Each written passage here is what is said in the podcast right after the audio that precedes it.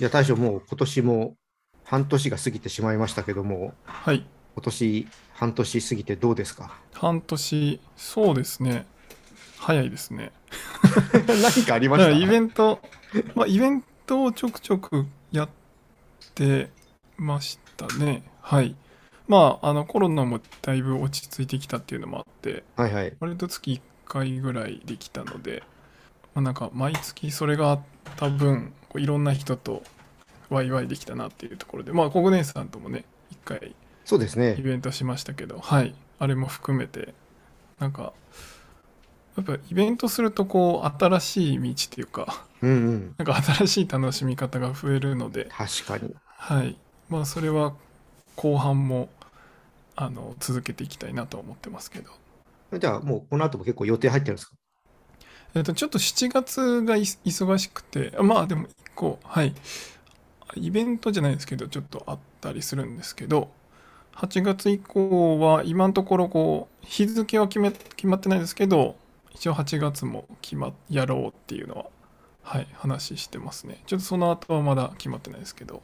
じゃあ、そのあたりは大将の、はい、SNS を見ていただいて、あ、そうですそね。うですね福岡の方はぜひ、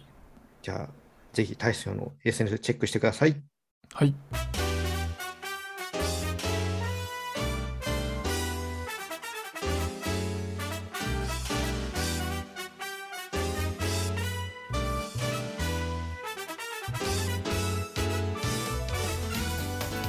はい、ということで、この番組はお酒トークバラエティ番組です。えー今回はですね、7月はまた1週もありまして、私の番ということで、はい、いろいろと、またね、杉玉さんをはじめ皆さんにいろいろ聞いていこうと思います。よろしくお願いします。はい、お願いします。さあ、杉田さん、今回ですね、今回というか今月のテーマですね、はいまあ、ちょっと、なんかね、各お酒の銘柄に絞ってまた話を聞いていこうかなと思いまして、はい、はい。一番最初のターンの時に、私のターンの時にやった感じですね。そうですよねはい。はい、今回はですね、あの新潟の、まあ、おそらく名前ぐらいは皆さん知ってるんじゃないですかね、八海山。はい、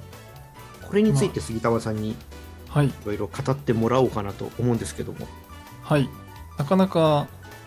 語ることもないですね最近赤井さんもうなんか知ってる人が多すぎて改めて今日なんかいろいろお話できればなと思いますはい、じゃあこの後いろいろ聞いていきますのでよろしくお願いします。はいお願いしますそれでは、さからばキャストオープンです。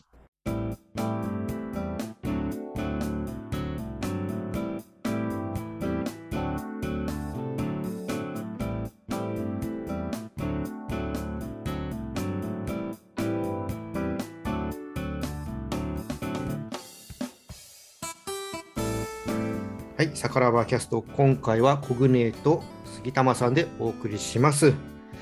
やー、杉玉さん、日本酒はどうですかこれ暑い時期だとやっぱ冷酒がいいですかそうですねまあ練習がいいんですけど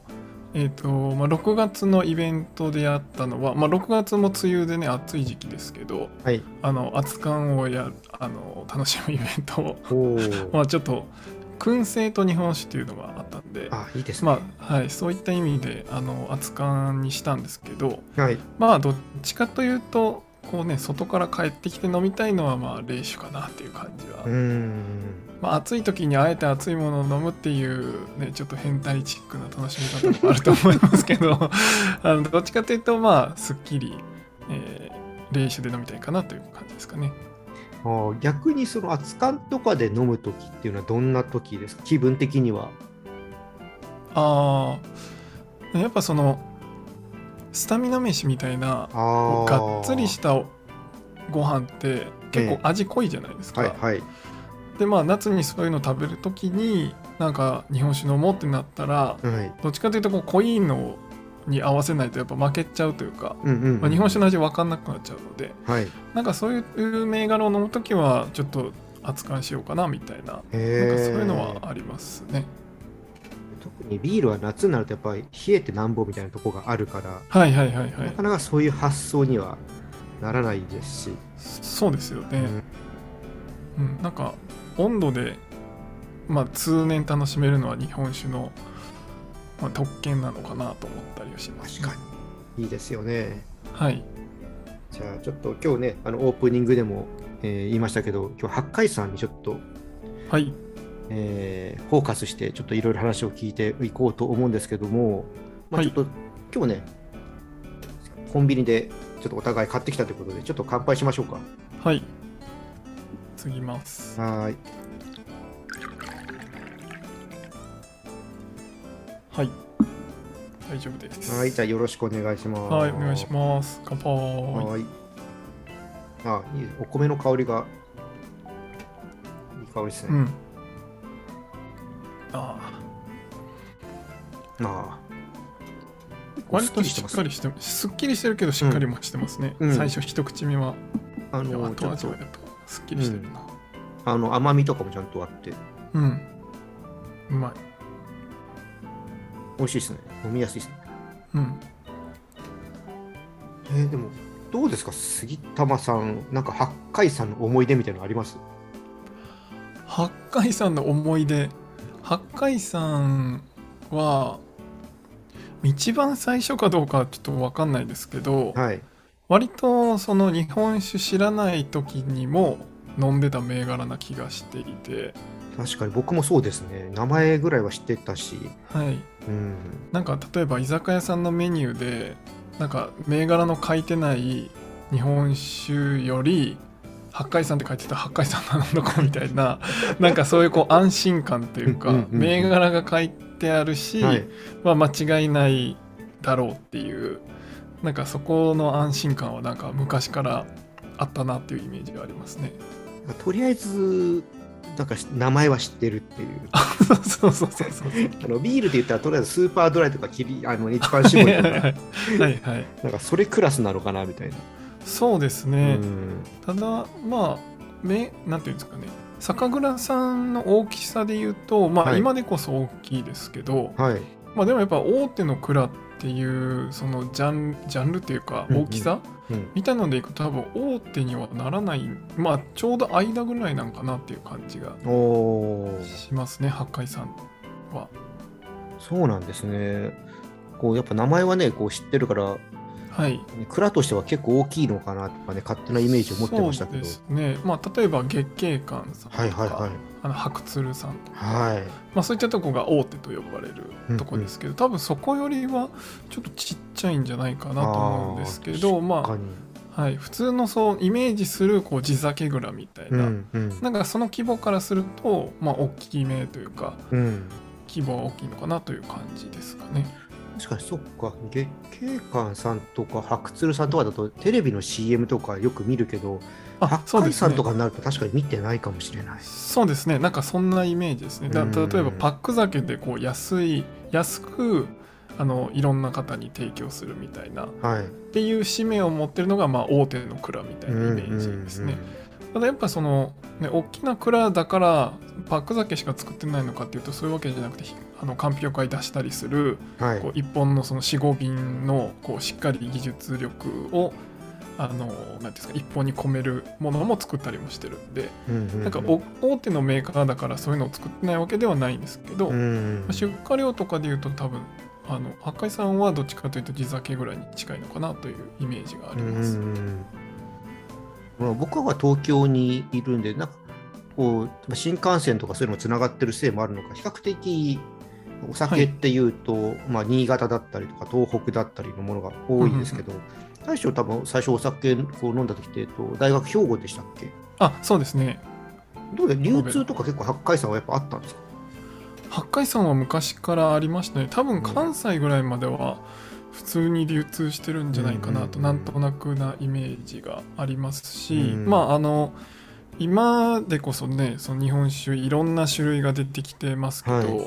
っぱり昔ってこう一時ブームになった時はうんあの淡麗辛口っていう言葉があできたと思うんでですけど、多分その辺りのこう一番最先端というか言ってたのが多分新潟のお酒でその中でも八海山とかすあとはまあ久保田とかもありますけどあー久保田はいあとはい腰の完売とか、はいはいはいまあその辺りって多分全国区であの皆さん聞いたことのある銘柄かなと思うんですけど確かにそこは知ってますね。はい、なんでまあそういう意味で流通がこう全国に広がってるんじゃないかなっていうのはありますね。あそうなんかね、やっぱ僕はちょっと東の方の人間だから、なんか新潟のお酒っていうのは日本酒はイメージが強いんですけど、はいはいはい。うそうですね。まあでもやっぱり米どころはお酒もうまいみたいな。ん、うんなんかそういういうイメージがやっぱあるので、新潟のお酒は美味しいよねっていうのは、まあすっきりしたのが多いねっていうイメージは元からら。ありましたね。じゃあ、まあ今言ってたように、八海山はやっぱすっきりした感じのイメージが、大将は強いですかそうですね。ただなんかこう、なんていうんですかね。しっかりお米の感じもあるけど後味がこうキリッと切れていくというか、んんまあ、そんなイメージですかねこう全体的にこうさらっとしてるわけではなくて、うんうんでもまあラインナップもかなり多いですからね八海さんもそうですね、こうやってホームページ見てみると結構いろいろありますよね。そうですね、うんまあ限定季節限定のやつとか越後で早漏ってやつがあるんですけどはいはい。 12月にしか出ない銘柄とかもあるんですけどおー赤いラベル赤いあの反抗をしたみたいなラベルなんですけどはい。それは12月限定で同じ見た目だけど青いやつがあってそれは通年だったかなはいはい。なんかパッと見ありますねありますね八海さんとは書いてないんですけあ、ど確かに書いてないですね。そういうのも出されてたりとか、うんうんうんまああの今日国根さんも僕も今手元にある八海さんっていう、あの書いてある小瓶のタイプですよね、はい。これもあのコンビニとかで今回僕はセブンイレブンで あ私もセブンイレブンです。あはい結構あのセブンイレブンとかコンビニでもあの破壊さん置いてるとこはあるなっていうイメージがありますねそうです。八海山で2、3種類ありましたね。あそんなにありましたありました、ありました。じゃああの結構日本酒ちゃんと置いてあるコンビニですねまあ、まあ、でもこれは常温でも大丈夫なやつですもんね。あそうですね一応そうですけど、僕が買った時はこれ冷蔵庫に入ってましたね僕はあ普の通ビにールとかの下に置いてあありましあったのかないつも僕日本酒あるのここしかないのかなと思ってたはい普通の棚とかあのウイスキーとか並んでるところにあるやつをああはいは買いったんですけあど、なんかお店によりますうねんその置いてる場所もまあどっちでもいいんですけどはいできれば冷蔵庫の方がまあまあそうもでちすろよん、ねそうですねうんいいかなっていうとこあまりろです、温度変化を与えない方がお酒はいいですもんね。そうですね多分全般的に言えるまあウイスキーとか蒸留酒はちょっとあ違まあうそかうもでしすれね。ない蒸留で酒はすけどちょっとね、はい確かに違い醸ますけど。造酒は全体的に多分一緒かなと思いますけど、うんね、こう見ると本当にえすごいラインナップがありますね、八海山。はいこんなにあるんだと思って、騎乗酒もありましたね。騎乗酒もありますね、はいやっぱり規模が大きい分いろいろ試されてるというかああ。ね、あですね発酵の濁り酒なんかもありますね。あ濁りもあるんでしたっけ、そう今ここで発酵濁り酒八海山っていうのがはいはいは書いてありますね。いいいですね濁りあとは季、節限定なのかなえっ、とそうですね、数量限定って書いてあるからそうかもしれないですあね。もしかしたら新酒のシーズンに出るやつかもしれないですね。あとは瓶内二次発酵の酒とかも結構いろいろありますね。泡ですよね、多分それ。黒いそうです、そうです、ラベルとか泡です。白いラベル、ははいい。はい。それね、めちゃめちゃ美味しいんで、 えめちゃめちゃ美味しいんで飲んでほしい。どっちがいいとか、だから好み的に対象僕は。黒が好きなんですけど、あ、はい、はい。白麹泡ってやつで、あ、はいはい、そうですね。あの白麹ってに日本酒は黄麹なんですよね。はい黄色に麹って書いて黄麹。うんで、白麹は焼酎で使う。一一般的には焼酎。で使うので、はい。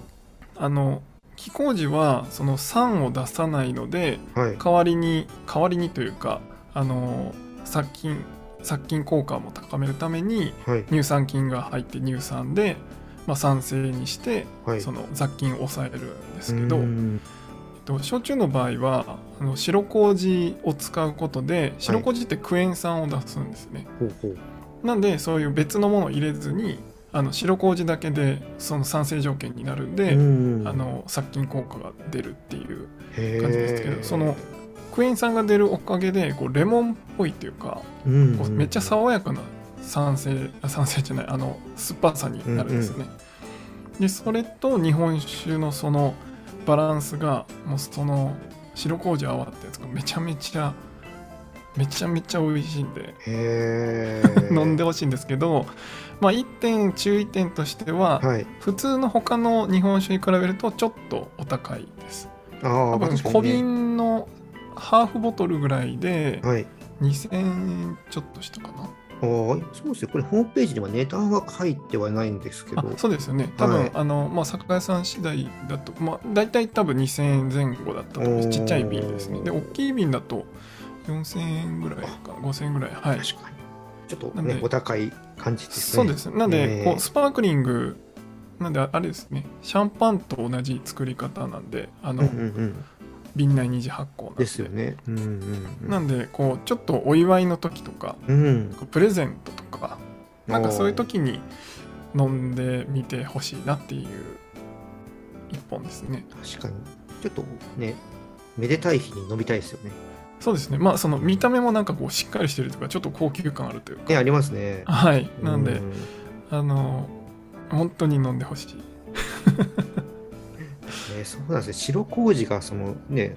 ちょっと酸性にするんですね。酸味で、それで酸味を出してくれるんですね。そうですねまああの気候時とかでもある程度酸味とかって、まあ普通に日本酒でもこう酸味があるうんうんうん日本酒ってあると思うんですけど、はい。ちょっとこう性質が違うというか、うんうん同じ酸味って言ってもやっぱこうレモンっぽい酸味と、まあ、ちょっとお酢っぽい酸味とかってちょちょっとなんか雰囲気違ったりするじゃないですか、うんうんうんなんでそういうのであの最近の結構こうはや、まあ、流行りのって言うと語弊があるかもしれないですけど人気の銘柄とかであの白麹混ぜたりしてるとこは結構増えてますね。へえ、そうなんですね。まあ、やっぱこうさっぱりするこう柑橘系のそうこう爽やかさが出るので、うんうんまあ、飲みやすくなるんですよね、ね。単純になんでしょうね。ビールもそうですけど、その柑橘みたいなのが、なんかトレンドみたいなのあるんですかね。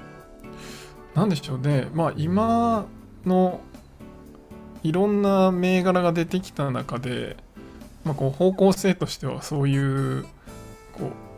う、ね、フルーツとかそういうところに行った時に、まあ、濃いのがあればもっとさっぱり飲みたいっていうなんかそういうニーズに応えてるのかなっていう感じはありますけどね。あさっぱりな方に今求められてるのかなって味が。そんな感じは受けてて、なんかビールもそんな感じなんですかそうなんですよ。うーうんんでもなんかあれですかね一回濃い濃い方にも行きましたビールってちょっとビールってどっちかと、まあ、濃い方になんか振ってたんですよね、やっぱはいはいはいやっぱ薄くなっちゃうっていう印象なのかなと思うんですけど、うんうんどっちかというとアルコール高くてやっぱ濃い感じのうん方はいにはいはい行ってた感じなんですけど、ここ最近やっぱちょっと低アルコールですっきりだったりとか、はいはいはいやっぱちょっと苦味の効いたものとか、うんうなんんかそういったものが、うん、流行りな感じですかね。まあそういう意味でいくと日本酒も同じなのかもしれないですうねんまあ結構こう原酒とかでこうがっつり15度とかはい。まあ一番上だと19度とかえーまあしっかり系の、まあ、ザ日本酒みたいなそういうこうアルコール感ちゃんとあるみたいなうんうんうんなんかそういうとこに行って、まあ、行き切った時にこれってずっと飲めるもんなのかみたいな感じになってうん多分今どっちかというと低アルコールでさっぱり飲める方になんかシフトしてきてる感じがあってなんかそのビールとも流れとかなんかそういうのは一緒なのかなってちょっと思いました同じだと思いますね。うんでもなんかこう波波があるんでしょうねその淡麗辛口の時は多分すっきりしてたでしょうし、はい。でまたこその辛口のこうすっきりしたのがうんうん流行って、あじゃあ今度濃いの逆でねうん濃いのって言って、うんまあ、しっかり系が出てきてうんまたそれの逆でこうさっぱり系が出てきてみたいな、はいまあなんかそういうサイクルなのかなと思ったりはそうなんでししょまうすね。けやっどねぱ、はいね流行でどっち行ったりどうだね、振られながらはいあるし、またまたしばらくするとちょっとコクのあるものとかがね、好まれたりするかもしれませんし、なんかケーキとかにもよるらしいですねあその味のな好んみかね、それ聞いたことありますよ。 ねちょっと忘れましたけどどっちがどっちだったか忘れあたれけなんかビールの世界だと、景気悪いと苦い方に走るって言ってたかな。ねど そうなんですねえなんかそういうのもあるのでなんかそういうトレンドプラスなんかそういうのもああるかもしれないですね。ね、なんかストレスが溜まると人間なんか苦味が欲しくなるとかそういうのをなんか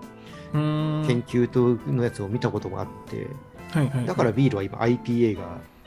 あ好まれんじゃないかみたいな現代人のストレスですストレ スなるほど。まあなんかそういうのもきっとありますよねで。すかねね面その白いですよねその時代のうん、えでもこの八海山がこんなにラインナップがあるとは思わなかったんですごいですね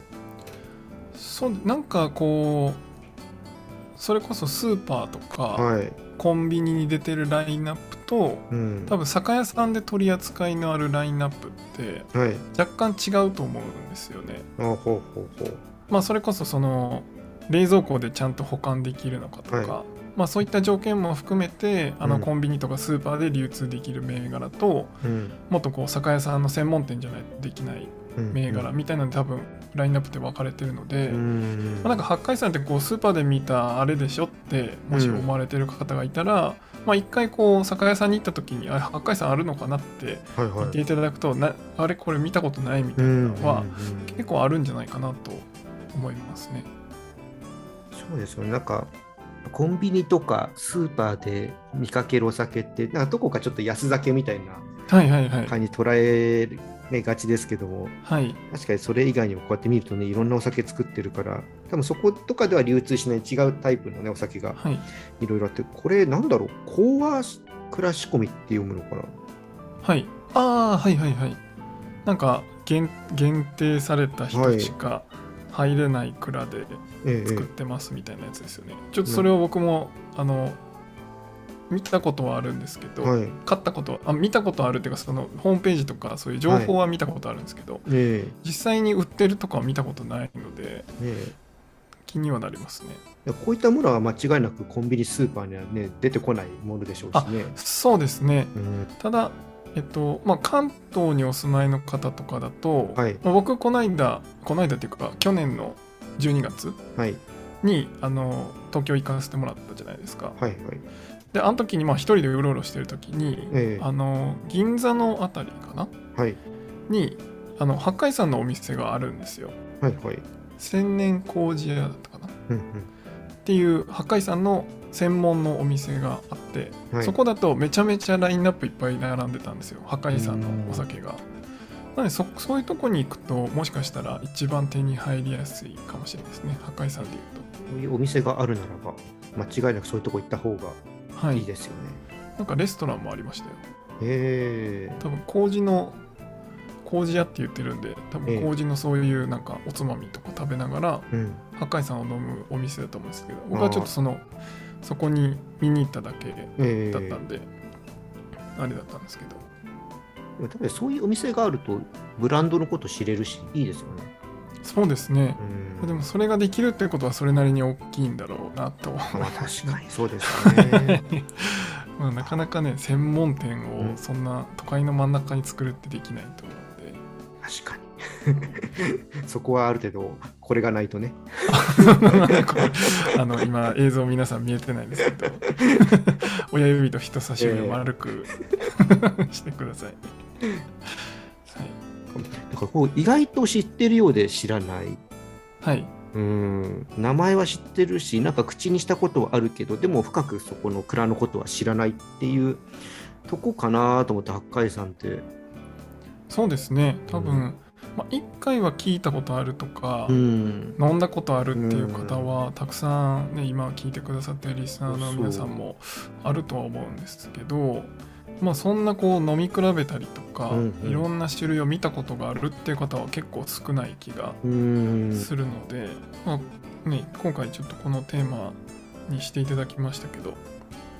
なんか一回見たことないやつとかあれば手に取ってほしいなと思いますねやっぱ美味しいのでねいやこんなにいろんなのがあると思わなかったんで、ねさっきちょっとねお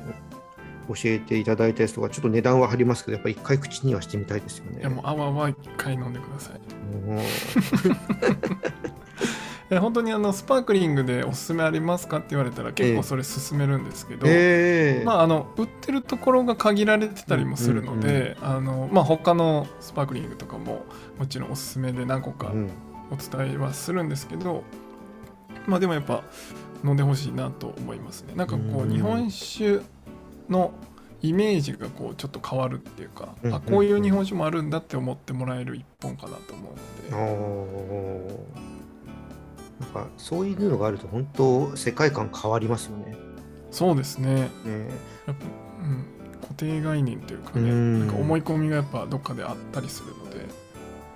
あの6月の異業種コラボでワイン会で、はいこ、の間はあのスパークリングワインを飲んじゃ飲んだじゃないですか。はいはいなんかあれもなんかそうですねあのスパークリングワインというよりなんかこうシードルっぽい感じがあって、はいはいそうですねすごい飲みやすくてあれは 全員一本開けましたからねそうですね僕も1時間半ぐらいで1本開けましたね。 うん、みんな飲みすぎっていうすごいですワイねン。会は何かが起きるっていうワイン会は何かが起きますね。っていうか主催者というか、主役が消えましたからね。すやした事件が起きすやーましたけどしましたからね。ははいい、まあでもあでも次の日何にもなかったですねまあ、全若然しんどくもなかったし干ありましたけどね。飲みやすかったな、うん。 10んアルコール度数も11%ぐらいでしたっけね。はいうん日本酒も今は13%ぐらいが主あの流行してるはい。飲みやすいと言われてる日本酒とかはええ13%ぐらいになってきて、うんまあ、だいぶワインのアルコール度数にうん近づいてきてるんですけど、そのそこでなんていうんですかねそっちに寄せていくとまたいろいろ弊害が出てくるので味にうんああ、そっなか。んでそこが結構難しいみみたいですね、坂倉さんも確かにね、この泡見ても12%って書いてあるんで、そうですねうん、まああのなんか早く絞りすぎるとはい、あのつわり粉って言われるんですけどはいめっ。ちゃヨーグルトみたいになるんですよお香りりとか味が、はいはいはいはい。でまあそれはそのそれで美味しいと思う方もいるんですけど多分僕好きです ね。多分あの好きな方も多いまあなんでそういう低アルコールでも受け入れられてるっていうか、うんあの人気があったりすると思うんですけど結構それってあのオフフレーバーって言ってはいはい、あんまりいい印象をうん与えない味として、まあ、今までずっと考えられてたんであの、まあ、そこをどうやって抑えるのかとか、うんまあ、そのアルコール度数を上げすぎずあの綺麗に終わらせるのはどうするかとか、うんなんかそういうのが結構難しいみたいなんですけど。うんまあでもその辺はこう、まあ、一つの提案というか味の提案になるのかなとは思うので、まあ、ネガティブに捉える人もまあもちろんいるだろうなっていうところと、うんうんまあ、そこの程度の問題ですよねあそうですね。なんかヨーグルト酒を飲んでるわけじゃないうん。からそうそこまでは行ってほしくないみたいな,、うんうんなんか多分そこのこうバランスだと思うんですけうん。ど、はい。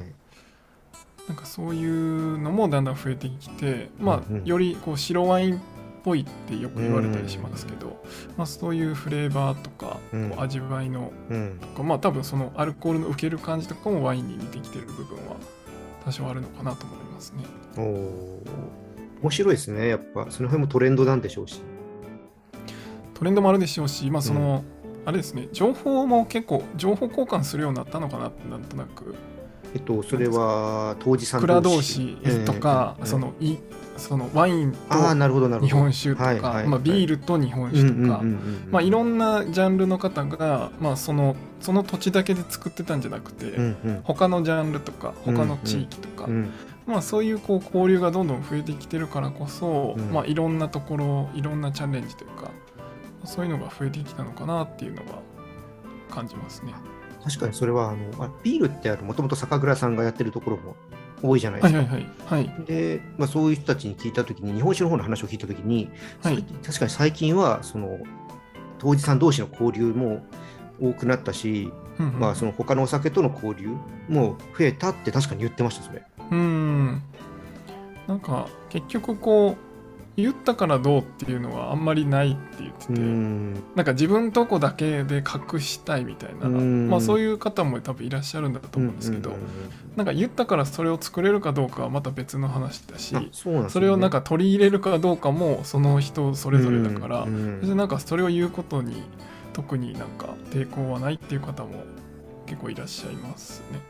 そうビールの世界はまさにそういう感じなので、うんうんうんなんかあるね、すごく、まあ、なんでしょうね、すごく積極的っても言えるし、すごく悪い言い方すれば、節操がないところ もう 言えるのかなっていうのよくね、それふざけて言うことはあるんですけども、はいはいはいはい。まあなんまあかそういった、オープンねで、すね。新しい文化が入ってくることで、また発展してきますもんね。そうですね。まあやっぱそのあんまりにもこうクローズでやっちゃうと、なんかそれ以上何も生まれないっていうか、うん、うんまあ頭打ちになる部分もあるでしょうし、うんまあ僕らもね楽しく美味しいお酒が飲めればうん嬉しいので、なんかいろんな人がねこう巻き込んでやってくれると新しい発見があるんだろうなとはう思いますね。んでもそういう意味ではあれですよね。八海さんもビール作ってるじそうでゃないですすか。ライディーンっていうブランドで、はい、やってます。ですよね。はい、だってビール業界でも有名というか、はいよく知られてる銘柄なんですか。えっ、とですね、ライディーンになってから、結構そのブランディングとかそういうのをちょっと重視してきたので、はい。であの結構販売も結構そう例えばちょっとした高級スーパーとか、うんそういったとこでも売れるようになってきたんで前よりは知られてきてると思思いますおーその前はでなもるほどあんまり流通してなかったんですよねああじゃあどっちかというと地元でこううーん実験しながら作ってた感じなんですかねあ。の美味しいビールってあったんですけどはいそれは間違いないんですけど昔からはい。特にあのバイツェンとかはすごい僕は好きでへえ。それ飲んだことないんですよね。そうなんで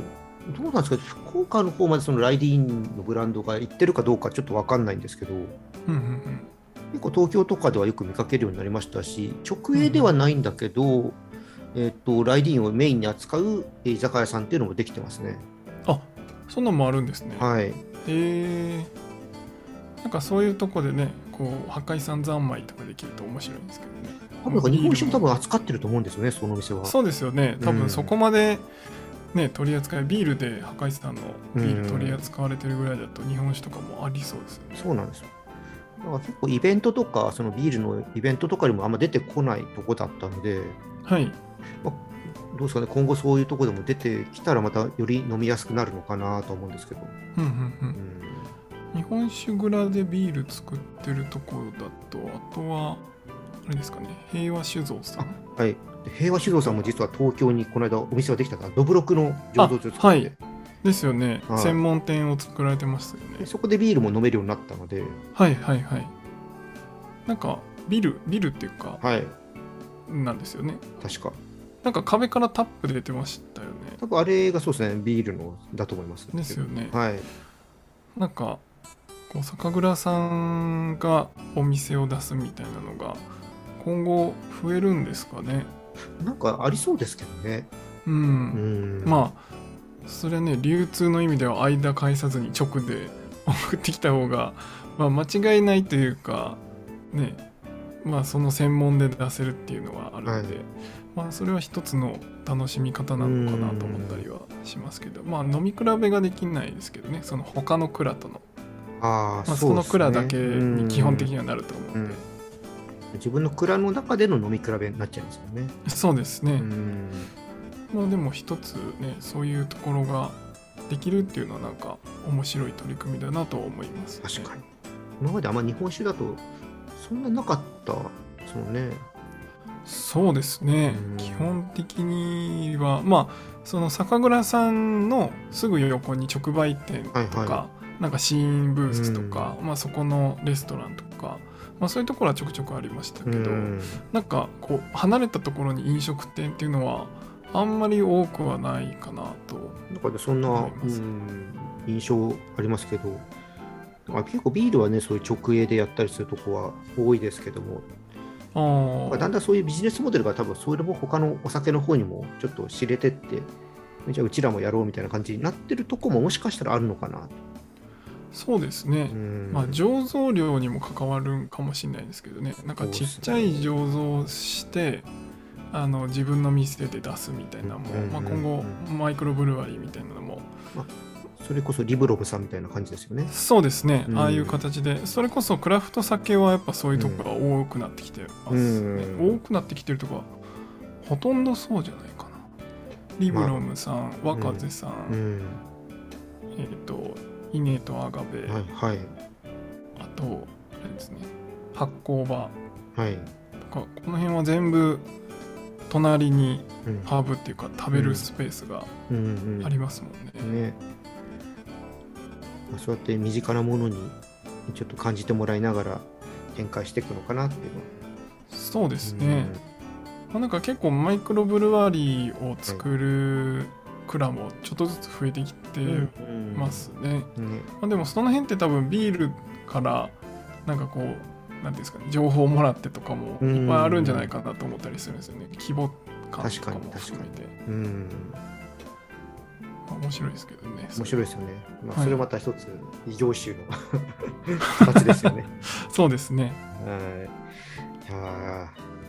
ーやっぱりいろいろ聞くと知らないというか面白い話題が出てきますねそうですね、まあはい北海さんね聞きなじみはあると思いますけど、改めて見るとうんいろいろ知らない僕もあの久々にホームページ見ましたけどはい、なんか知らんのいっぱいあるなってうん思いましたねちょっと飲んでおこうかなみたいなのありますよねそうなってくるとそうですね、うんなんか、まあ、改めて一周回ってはい原点というかうん最初に飲んでたものを飲むっていうのはうん面白いなと思いますね。まあえっと、ん何月だ ?8 月が異業種コラボは日本出会になるんでしたっけ、あそうですねうんはいなんでなんかそういうこう改めて手に入りやすういん日本酒とかでもいいかもしれないですね。ね、またその大将が何をチョイスするのか楽しみです。いや頭を悩ませます。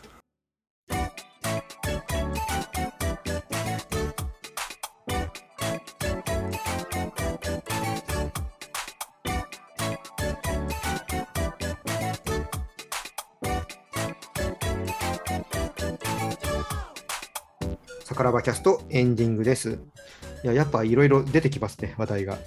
いやー出てきますね。まあなんかシンプルっちゃシンプルなテテーマななんですけど、うんまあ、それぞれ僕がねあの行ったことあればもっとあの蔵の様子とかもお話できたらと思うんですけど、はいはい。まあ、どっちかというとこう飲み手側としてのうんあの情報がメインでしたけどいやいや、もう、僕なんかほんと、ね、名前ぐらいしか知らないから、はいあとはね、ビール作ってるとか、それぐらいしか知らないんで、いや、いや十分な情報です。 うんでもなんか改めてなんか今回向き向き合ったのでうんまたちょっと赤井さん飲んでみようと思いますはいあのーまあ、なんで今回こういったテーマにしたかというと、まあ結まあ、最初に収録したからっていうのもあるんでしょうけど時間が経ってずっと聞かれてるっていうのもあるんですけど、は結い構この銘柄に絞った回が結構再生数がいいんですようんうんうんうんなんでちょっと2匹目の土壌を狙おうかなと思って1回目の日本酒は田中65あそうですした田っけ中65ですよね、はいまあ福岡のはいお酒っていうところで、そうそう大将が、ね、一番好きなお酒の一つそうですねんはいということでねあげさせてもらって僕は全然知らなかったのではいはい。まあ聞いて白みよ井うさんは多分皆さんの身近に多分あの手に取れるところにしょっちゅう売ってる銘柄だと思うので、はい、今回は今今回日本酒で知名度っつったらやっぱダッサイになるのかなとは思うんですけど、はいまあ、なんかうんダッサイじゃなくてなんかもうちょっと昔からこう、はいあるもので何かあった時にだからやっぱパッと浮かんだのが八海山だったんですよ。あー言われたらね久保田とかも確かにあったなとか思ったんですけど、まあまあまああの久保田をコンビニとかで売ってるのってあんまり見たことないんで久すけど保田はいないですかね。 あのまあたまにあるかなうんでも、うんやっぱ八海山の方がそういうこう手に入れやすいうんイメージはありますね、でね今回はちょっと八海山をはいちょっと取り上げさせてもらいました。いはいやーいや楽しかったです。またね、ちょっと何かこの銘柄教えてっていうのがあったので、こう取り上げていきたいと思います。はい。また、はいあのリスナーの方もあなんそかうこでれすね知りたいとか、はい。リクエスト欲しいですね。リクエスト欲しいんですよ。リクエスト来てないですも んね。リクエストはね、なかなかこの、Spotify とかももともといろんな人見ても、あんまそういう文化がなさそうです ね。そうですね。なんで、スタンド FM の方とかでちょっとプッシュするなりして、そうですね。まあ、うんコメントとかいあのいただいている方はたくさはんいいらっしゃるんですけど、はい、あのぜひ何かこれ取り上げてほしいとうんうかんうんリクエストあればどしどし送ってください。ということで、じゃあ今回はこの辺りで終わりにしたいと思います。はい、で、このね、カラバキャストではね、今も言った通り、質問とかね、感想お待ちしております。ぜひね、皆さん、あの、コメントと同時に、こういうことやってほしいっていうのをリクエストください。うちらは、それをすごく待っております。待ってます。待ってます。はい。はい。まあ、ポッドキャストでね、お聞きの方はね、ちょっと私たちの、えー SNS とかで DM をいただければと思います。はい。あとはですね、まあ、うちら、こう、さからばというお酒のコミュニティも、ね、やってますので、今日のこの収録の時点で見たら、まあ、900、約、あ、約920名ぐらい。そうですね。最近またちょっとずつはいありがたいことに増えて、もうすぐ1000人といねうと、ころ大台ですね。の1000人はい。ということでね、あのぜひ、あのそこではね、いろんな方がお酒のね、交流を図ってますので、はい。あの、僕らに質問とかも全然、はいあ。のどんどんしていただいてますので、何かお酒のこと知りたい方がいらっしゃれば、ぜひそちらでも直でね、配信者に、あの送れますので、普通に僕らもメンバーみたいな感じでいますので、はいそうですね。ぜひぜひご参加ください。あの概要欄とかこの説明欄の方にそのあのリンクは貼ってあるのでで無料で参加できるものなので、ね、気軽に来ていただきたいなと思います。はい、はい、ということで杉玉さん今回もありがとうございました。はい、ありがとうございました。ではそれではいつもで締めてください。酒ピース、お酒のご縁で人がつながり、平和な日常に楽しみを。お相手は杉玉と、小暮でした。またねまたねー。最近聞けてないからなこれ聞けてよかった。